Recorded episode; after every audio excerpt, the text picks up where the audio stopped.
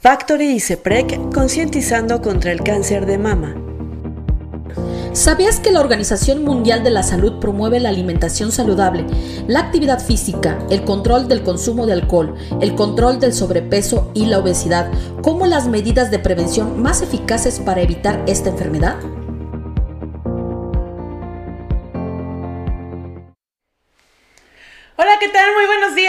Bienvenidas y bienvenidos aquí a su programa Factory News. Ya es martes, martes 19 de octubre de 2021 y estamos a punto de iniciar. Eh, primero saludo a Itzel, ¿cómo estás? Buenos días. Hola, muy buenos días. Un gran, gran, gran día, sobre todo en esta época en donde las mujeres tenemos que aprender a brillar aún y a pesar de todo. Así es, este es muy importante para, para todas las mujeres. El día de hoy estamos conmemorando la lucha en contra del cáncer de mama y es un día para concientizar y para prevenir justamente eh, esta enfermedad y esperamos hoy poder hablar con un especialista sobre este asunto. Y digo esperamos porque sabemos que en, esta, en este día los médicos están súper ocupadísimos, entonces ojalá pueda acompañarnos nuestro amigo Francisco Gutiérrez.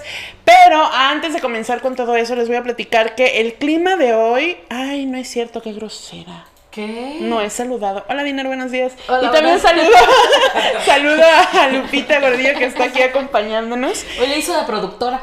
Directora. hoy, está de directora Lupita. Y bueno, el clima de hoy este, dice que vamos a estar máxima 24, mínima de 15. Va a estar nubladito casi todo el día y hay una alta probabilidad de lluvias por la noche, un 50%. Así es que vayamos preparándonos. Saquemos como que ropa para todos los climas, para el calorcito, para la lluvia, para el frío, porque va a estar muy diverso este día. Como las cebollas ahí. Ah, vamos quitándonos capas. Y bueno, vamos a iniciar el día de hoy. Vamos a contarles qué noticias vamos a tener el día de hoy. Y es que eh, queda en libertad Chemingo Meneses. También hubieron diálogos con el presidente de la Trinitaria, presidenta de la Trinitaria, esta vez fue presidenta del DIF.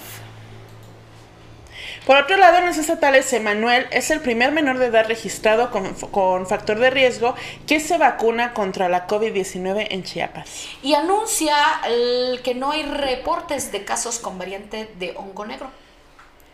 Y en la legislatura hay más reformas a favor de la población femenina. En las nacionales, pues matan a un felino, puede matar a un felino puede costar hasta 12 años de cárcel. Por otro lado, el INE recibe 23.906 avisos de intención para revocación de mandato. Y son ya 284.477 decesos por COVID-19. Esto es Factory News. Regresamos a un corte. Factory y CEPREC concientizando contra el cáncer de mama. ¿Sabías que a nivel nacional la tasa de mortalidad por cáncer de mama es de 17.19 defunciones por cada 100.000 mujeres de 20 años o más?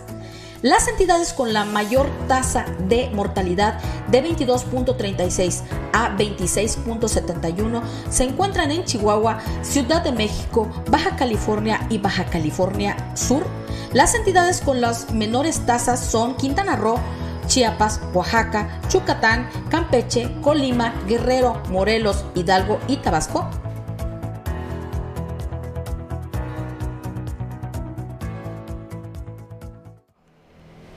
Y antes de comenzar con las noticias, agradecemos a nuestro amigo Carlos Nájera Villatoro, que es el médico especialista en alergología pediátrica e inmunología pediátrica, que es el director de Espacio Pediátrico que hace el favor de patrocinarnos este espacio informativo. Espacio Pediátrico se ubica en la Cuarta Avenida Poniente Norte número 8, en el barrio de Guadalupe. Pueden hacer sus citas para llevar a sus niños al número 963 101 4031 ahí en Espacio Pediátrico. Y bueno, iniciando con la información, el exalcalde y ex candidato por la, a la presidencia municipal por Morena de Las Rosas, José Domingo Meneses, eh, salió en libertad del eh, Centro de Adaptación Social número 10, ubicado en Comitán de Domínguez, en esta ciudad. Esto sucedió eh, la tarde, el mediodía de ayer Chemingo Meneses tenía ya 22 días encarcelado acusado por segunda vez por el delito de peculado y ejercicio indebido de sus funciones, pero una vez más se encuentra en libertad gracias a los esfuerzos realizados por sus abogados, familiares y amigos y por supuesto su pareja Anita Rincón, quien llevó el caso a los más altos niveles, incluso a la Cámara de Diputados donde diputados de Morena encabezados por Alejandro Rosales Gómez habían ya preparado la exposición del caso por la injusticia cometida en contra de Chemingo Meneses eh, para el día de hoy, pero pues ya no fue necesario. De esta forma, Chemingo Meneses, quien no quiso hacer declaraciones ante la prensa fuera del CERS, ha quedado ya en libertad condicional, donde podrá continuar con su proceso de inocencia, o bueno, dejar claro que es inocente y que su encarcelamiento fue una injusticia. Y es así como se continúan dando las situaciones en torno al ambiente electoral del estado de Chiapas, ¿verdad, Itzel? Así es, este, bueno, pues por alguna parte dicen, todo mundo menciona que Chemingo Menéndez estaba en la cárcel por, por problemas políticos más que por otra situación, así es que pues se va a buscar hacer justicia, sobre todo con lo del presidente, con el expresidente de esta de esta localidad de Las Rosas. Claro, y que se comprueben los casos, ¿no? Si está si es culpable, pues que la autoridad compruebe que es culpable y si es inocente, pues que le dejen continuar en libertad y su vida en paz. Así es. Bueno, y este también hubieron eh, por parte de la Trinitaria, de la Trinitaria Chiapas, hubieron diálogos con la con el presidente. Es un lugar donde el presidente o, o los directivos parte del, del, ayuntamiento municipal tienen acercamiento con eh, los diferentes, este, eh, con los ciudadanos.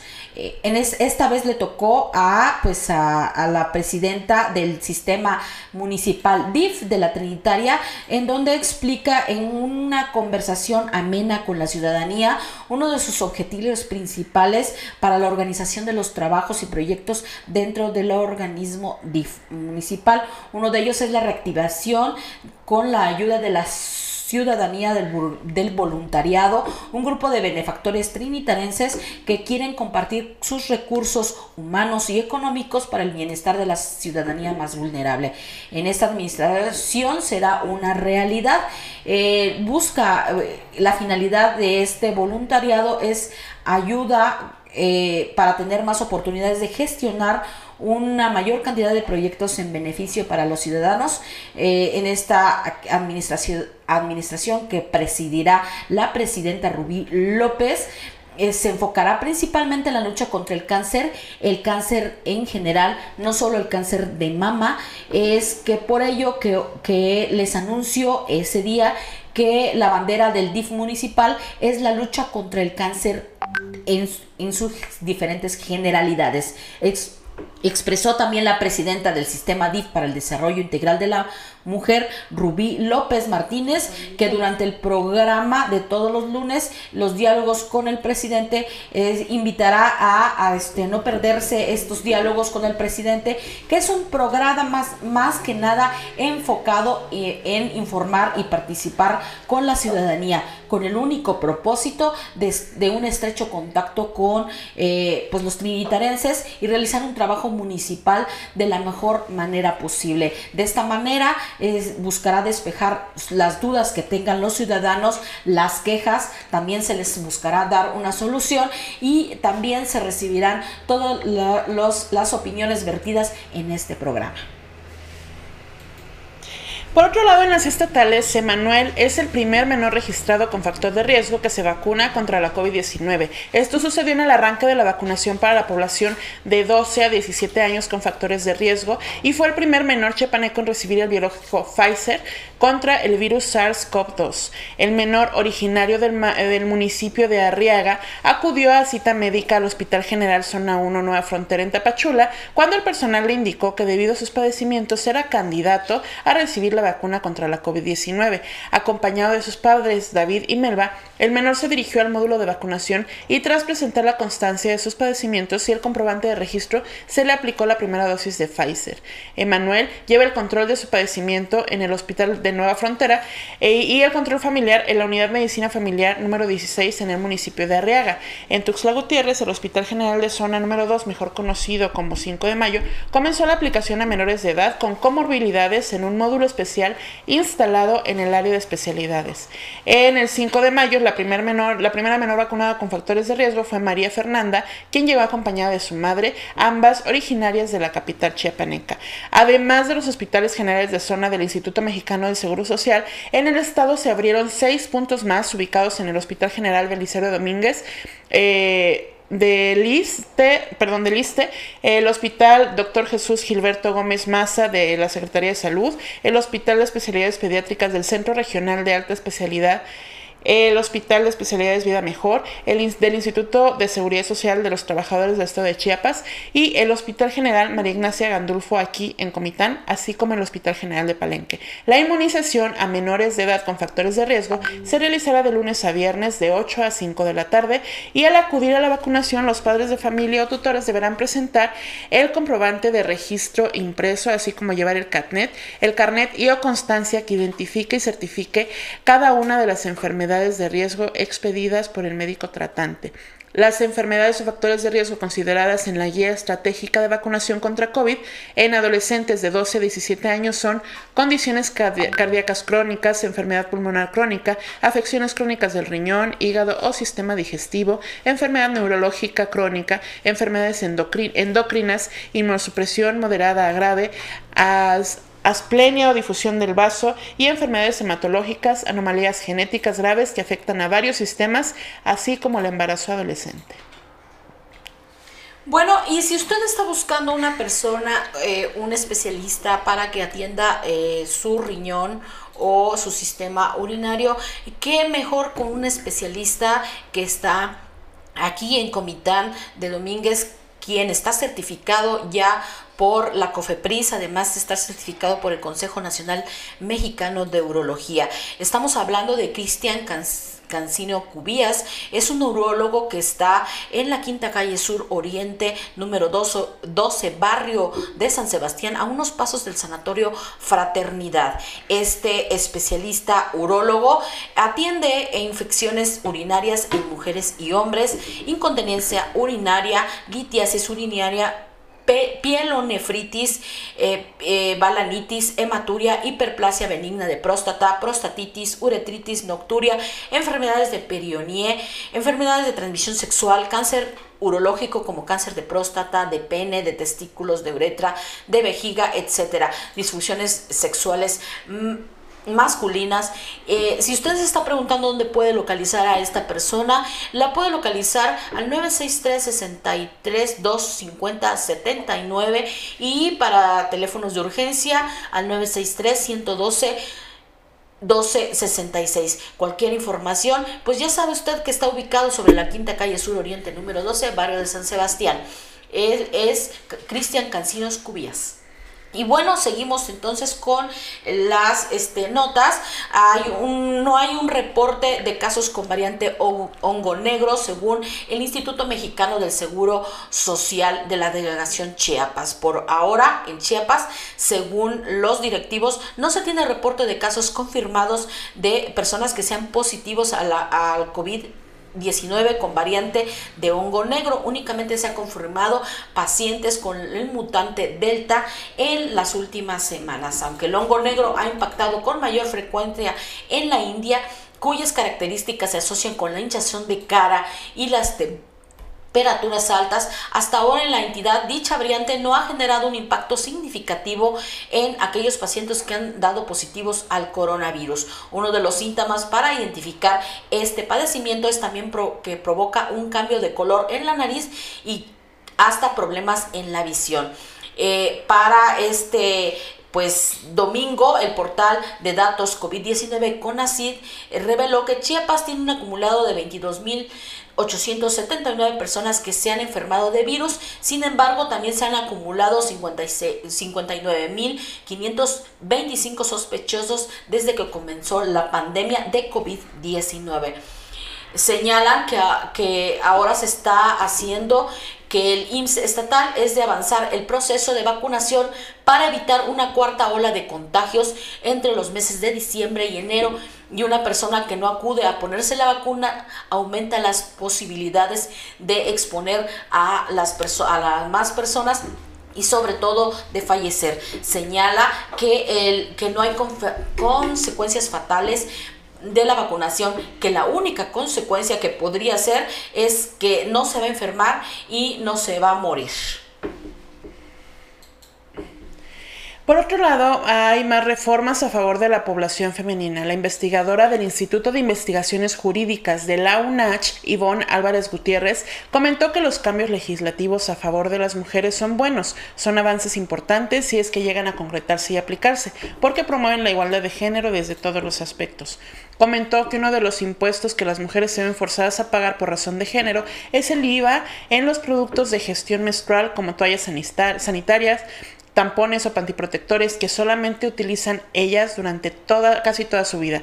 En razón a ello, desde el año pasado se ha venido impulsando por organizaciones civiles y diputados federales la eliminación del IVA en este tipo de productos llamado impuesto rosa, viciado desde la perspectiva de género y que genera ingresos multimillonarios a las empresas, ya que las mujeres representan más del 50% de la población del país y somos las únicas que lo necesitamos. Enfatizó que las mujeres están obligadas a hacer uso de estos productos cargados de impuestos cada mes a partir de los 11, 12 años de edad, incluso antes, y hasta el final de su vida reproductiva, aproximadamente a los 50 años. Ah, deben administrar sus gastos y destinar una parte para ello. Nadie más utiliza toallas sanitarias o tampones. Álvarez Gutiérrez eh, del proyecto de investigadores e investigadoras por México del CONACIT hizo referencia a la feminización de la pobreza en México con base a que las cifras oficiales señalan que hay más mujeres en situación de pobreza y pobreza extrema que hombres, por lo que evidentemente muchas no pueden y no tienen acceso a productos de gestión menstrual. A pesar de ser artículos de primera necesidad, los productos de gestión menstrual están sujetos a la tasa del 16% de IVA. Desde una perspectiva de derechos humanos e igualdad de género, ese tratamiento fiscal resulta discriminatorio y atenta contra el acceso a la salud, a la vida digna, el trabajo y la educación de las mujeres. La Procuraduría Federal del Consumidor reportó en 2019 que, de acuerdo al monitoreo de los precios de algunos productos similares para mujeres y hombres, los productos como rastrillos tienen un precio final hasta 17% más si están dirigidos a mujeres. Según datos de la OMS, la edad promedio en la que se menstrua es de los 15 a los 49 años, donde también entran en juego las variaciones entre duraciones de ciclos y días de menstruación. Las personas menstruantes a nivel mundial se estiman ascienden a 1.800 millones. ¿Cómo ves, Itzel? Pues lamentable porque siempre terminamos siendo haciendo más cara nuestra vida a nosotros las mujeres, a nosotras las mujeres que, que, los productos que pues los hombres Oye, y salen más caros nada más por ser rositas. o sea, no nos pongan el rosa, no No lo necesitamos. No lo necesitamos, pero sí por lo menos son, son productos de aseo personal y sobre todo muy importantes para nosotros las mujeres. Y no se toma en cuenta que hay muchas mujeres en situación de calle, o sea, además de las que están en situación de pobreza, que tienen un, un hogar donde vivir, aquellas que están en situación de calle que no pueden enfrentar estos gastos y tienen que pasar por la menstruación así así a secas porque es complicado, ya es muy caro. Hace yo mucho que no utilizo este tipo de productos, pero no sé, yo destinaba a lo mejor unos 70 pesos cada mes y decir, bueno, 70 pesos no es nada, pero si lo haces a cuentas por un año y yo menstruo desde los 10 años y tengo 34, o sea, échale pluma, Además, te voy a decir una cosa, son 70 pesos, sí son 70 pesos. ¿Cuánto es el salario mínimo?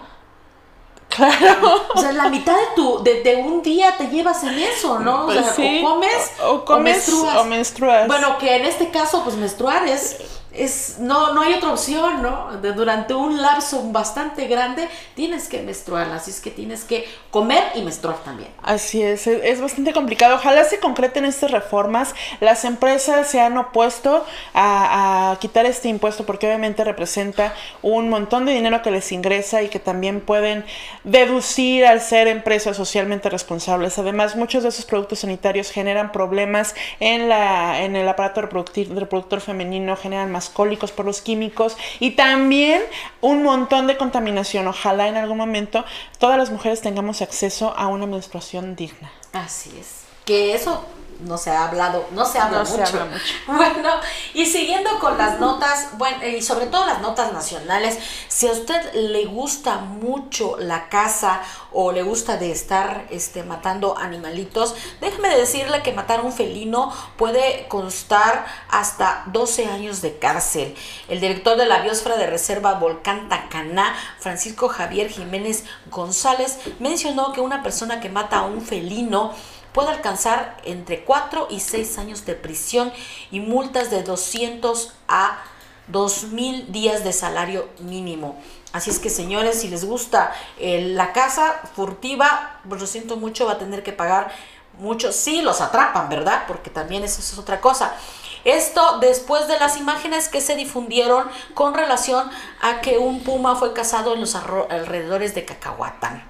No obstante, se menciona que si se logra cachar a la persona o comprobar el delito, eh, que se cometió en una área natural protegida, la pena corporal se puede duplicar y aplicaría algo similar en la sanción económica. El entrevistado sobre este tema el director de la biosfera, Jiménez González, señaló que él es biólogo de profesión, también hay que reiterar, explicó que momentos, en estos momentos estaba haciendo las investigaciones para saber si el ejemplar estaba fuera de una zona arbolada o si alguna persona entró a una superficie boscosa y lo mató. En cualquier circunstancia, dijo, hay un daño considerable a la fauna nativa. Lo que eh, se ha detectado, mencionó el director de dicha reserva, es que depende de la Comisión Nacional de Áreas Naturales Protegidas y es que el lugar está llegando foráneos a realizar actividades de cacería bajo el argumento de que cuentan con permisos para tales fines. Sin embargo, para Chiapas desde 1994 se negaron todas las facilidades para que las personas maten animales. Un aplauso para este, estas iniciativas porque los animales no son para cazar.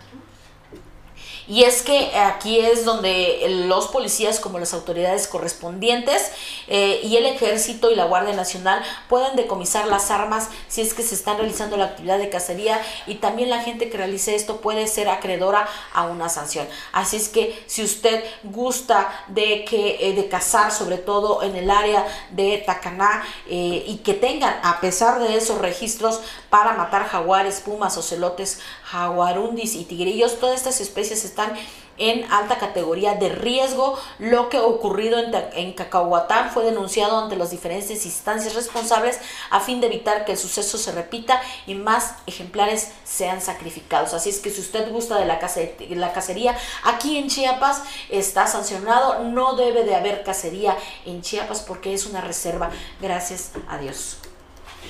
Y pues bueno, para continuar tenemos a unos invitados muy especiales que nos van a hablar de, vamos a salirnos un poco del tema, del tema nacional, vamos a regresar a la nota local y es que vamos a hablar sobre eh, la comunidad artística en Comitán, qué están haciendo, qué están planeando, cómo lo van a hacer y qué nos están ofreciendo y le damos la bienvenida a Daniela Quintero y Augusto Maldonado que nos van a hablar de este asunto. Buenos días, ¿cómo están? Sean bienvenidos. Hola Lupita, buenos días. Soy Muchas Gracias por el espacio. Somos Rox e Itzel. Ah, hola, hola Rox y hola Itzel. Buen día y buen a todo el público que nos escucha. Eh, estoy aquí con mi compañero Gigal, él también pertenece a la red Artistas de Comitán y venimos el día de hoy a hacer una invitación para todo el público que, que quiera acompañarnos el día domingo.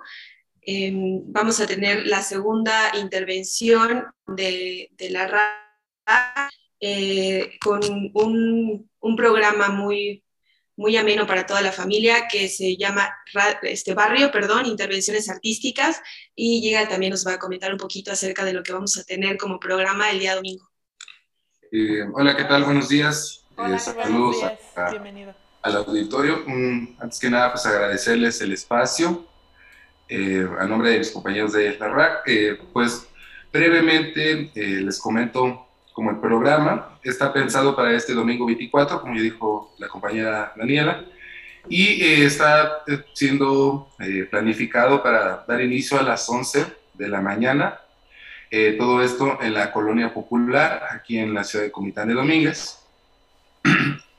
vamos a contar con la participación de varios artistas. a, las 11 tenemos la inauguración y damos inicio con una exposición a cargo del colegio Frida Kahlo, que en esta ocasión va a estar colaborando con nosotros en este evento. Asimismo, eh, van a empezar los talleres para niños y se hace la inauguración también del bazar eh, con todos los eh, productos que los compañeros llevan a su cargo. A las 11.25 tenemos un, un, sketch de clown a cargo de la compañía teatral Ajú. A, las 12 del día, el compañero Jesús Anzueto va a estar interpretando canciones, esto en el género de trova. A la una de, la tarde tenemos un performance poético, esto a cargo del taller literario Maíz Grande, esto es de unos compañeros de la comunidad de Juncaná, de acá de la Trinitaria, que también en esta ocasión son invitados.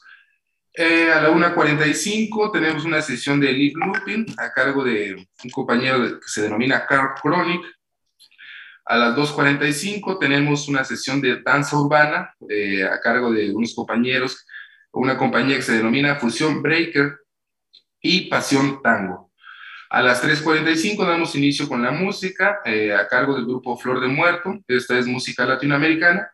Y finalmente daríamos cierre a las 4.45 con más música, una fusión de rock eh, folk a, cargo del grupo Lula Ayabu. Entonces, eh, prácticamente sería el programa.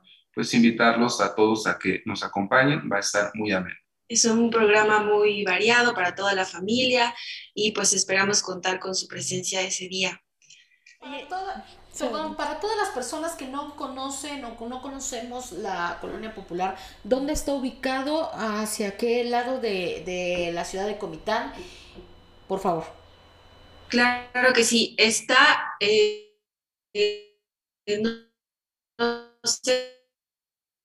para las personas charro o es la calle que está del, del, ISTE, la calle que está justamente al lado es en esa donde entran hacia la colonia popular y llegan directamente al parque, que es donde se va a llevar a cabo todo el programa. Em, pues, este, sí. Ok, Dani, este, ¿cuántos artistas conforman este colectivo, esta red de, de artistas?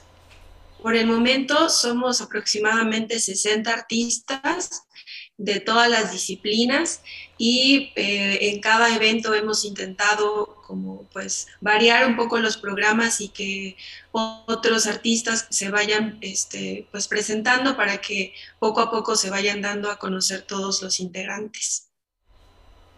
Ok, ¿y han tenido algún acercamiento? Porque recuerdo que cuando inició eh, la RAC hicieron un pronunciamiento y denunciaron abiertamente que realmente las, administraciones anteriores no han tenido acercamiento con los artistas, ha habido favoritismo, han cerrado espacios eh, públicos que podrían servir para el desarrollo artístico de Comitán. ¿En la administración actual han tenido acercamiento con las autoridades de la cultura? Em, pues... Sí, bueno, ahorita como apenas se acaba de dar el cambio de, ayuntamiento, eh, pues sí, hemos ido tratando de ir acercándonos, eh, para ser sinceros, eh, en esta ocasión sino, lo que es el municipio nos está apoyando con la cuestión de cartas, me parece, y algunas lonas, como para, pues, en esta cuestión de autogestiva. pero creo que ha sido Sí, por el momento pues ha sido el acercamiento que, ha tenido el ayuntamiento, pero sí sabemos que tienen interés en, pues, en conocer a los integrantes, en conocer lo que se está haciendo y en, ver qué pueden ellos aportar para la RAC. Excelente. Otra pregunta, eh, van, ¿cada cuándo vamos a estar esperando eh, las actividades, estas intervenciones en barrio? Porque creo que la anterior fue hace ya algunos meses, ahora cada cuándo las vamos a poder ver. Em, pues por el momento eh, tenemos planeado hacer otra, otra intervención lo más pronto posible, pero en cuanto esté listo el programa, vamos a hacérselos llegar a todos por las redes sociales y, y por todos los pero este, pues periódicamente, lo más pronto posible. Excelente, qué bonito. Yo la verdad es que estoy muy contenta. Yo acudí al, al evento anterior. ¿Tú fuiste, Itzel? No, no, no pude. No pudiste. Estuvo tan bonito, estuvo tan nutrido. Y ahorita me gusta porque como ya empieza a ser un poco de frío, que el horario sea más temprano para no terminar tan tarde y que, que regresemos a casa todavía con, con, solecito. Está muy bien. Muchas felicidades por estar haciendo esto que hace muchísima falta aquí en Comitán. Nada más para, para redondear esto, ¿qué día, en qué lugar y a qué hora inicia esta actividad? Sí, eh, va a ser este domingo 24 de octubre en la colonia popular, ya lo dijo la compañera Dani, la colonia que se encuentra atrás del viejo lienzo charro. Eh, las actividades van a estar dando inicio a las 11 de la mañana en el parque de la colonia, ahí eh, está fácil, hay un pequeño domo, ahí se van a estar llevando a cabo las actividades, pues está pensado justo como que un programa familiar, para, para talleres para niños, y bueno, creo que es un, un ambiente totalmente este, pues, sano y de lúdico, recreativo. Excelente, pues les agradecemos mucho que nos hayan acompañado aquí en Factory News para dar a conocer esta información y ojalá nos manden su cartel para que lo publiquemos en nuestras redes sociales y también nuestro público esté eh, al, contar, al, pendiente de este evento y más eventos que tengan. Muchísimas gracias. Claro que sí, muchísimas gracias a ustedes. Buen día. Buen día. Buenos días. Y bueno, continuamos con información. Yo estoy muy contenta de escuchar esto. A mí que me encanta esto del arte y la cultura, estoy muy contenta de las actividades que están llevando a cabo los artistas de Comitán, que parece que, que es poquita la comunidad, pero ya más de 60 artistas son un montón. Y faltan, los que faltan, porque hay mucho talento aquí en Comitán, solo que no se les ha dado la oportunidad de, de, difusión, no se les da la oportunidad de ser escuchados. Son, los pocos, son muy pocos los que figuran y, los que, y otros que están trabajando eh, bajo las sombras y que se han tenido que ir de, de, de aquí, de Comitán, del estado de Chiapas, para buscar nuevas oportunidades porque no se les han dado pero además en disciplinas bien diversas, el trabajo en el papel, la pintura, la música, el baile, o sea, disciplinas bien diversas, muy bonito. Y bueno, vamos a cambiar de información y resulta que el INE recibe 23.906 avisos de intención para revocación de mandato. Esto lo informó anoche que el saldo final del número de, promoventes de capacitación de firmas para de captación de firmas, perdón, para la revocación de mandato cuyo registro cerró el viernes y ascendió a 23.906. Según el reporte final, tan solo el viernes 15 se registraron un poco más de 22.000 interesados, pues hasta el reporte del 14 había únicamente 1.832. Aún falta que el, instituto, eh, que el instituto revise y valide los registros de cada uno de los interesados a fin de otorgarles el registro formal, lo cual ocurriría en esta misma semana. Hacia finales de mes, el INE iniciará la capacitación a quienes hayan cubierto los requisitos a efecto de que puedan operar la aplicación en teléfono celular para captar las firmas de apoyo, las cuales para ser válidas uh, de la promoción de este ejercicio deben sumar 2.845.378 ciudadanos. En el desagregado por entidad, las solicitudes de registro como promoventes destacaron 7.237 de Veracruz, 4.620 de Sinaloa, 3 3.682 del Estado de México y 1.259 de Guerrero, así como 1.193 de la Ciudad de México.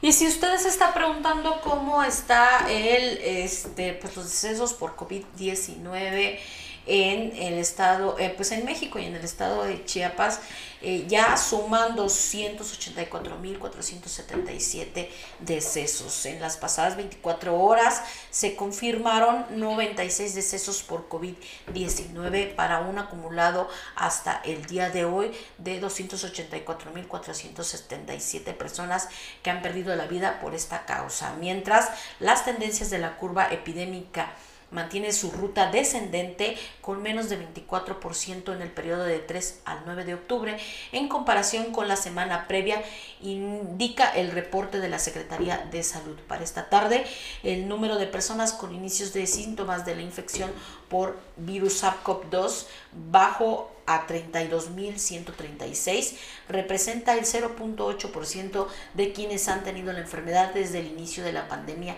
en el país. La ocupación hospitalaria se mantuvo sin cambios entre el domingo y el lunes para ubicarse al 25% en las cámaras generales y 21% en las que tienen ventilador. En cuanto al avance de la vacunación contra el coronavirus, la dependencia informó que ayer se aplicaron 255.361 dosis. Las personas que han recibido al menos una dosis eh, son 69 millones 105 mil 512 y de estas 74% ya tienen el esquema completo. Así es que a seguirse cuidando, por favor, a seguir este pues con la sana distancia. Ya estamos regresando de nueva cuenta pues a la nueva normalidad, pero aún así no baje la guardia porque puede venir una cuarta ola que se espera de diciembre a enero y que puede causar otro repunte más del SARS-CoV-2 y es muy importante que se siga cuidando y se siga lavando las manos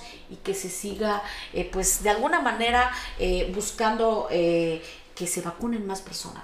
Así es, mantener la sana distancia, usar correctamente el cubrebocas, de verdad es muy importante.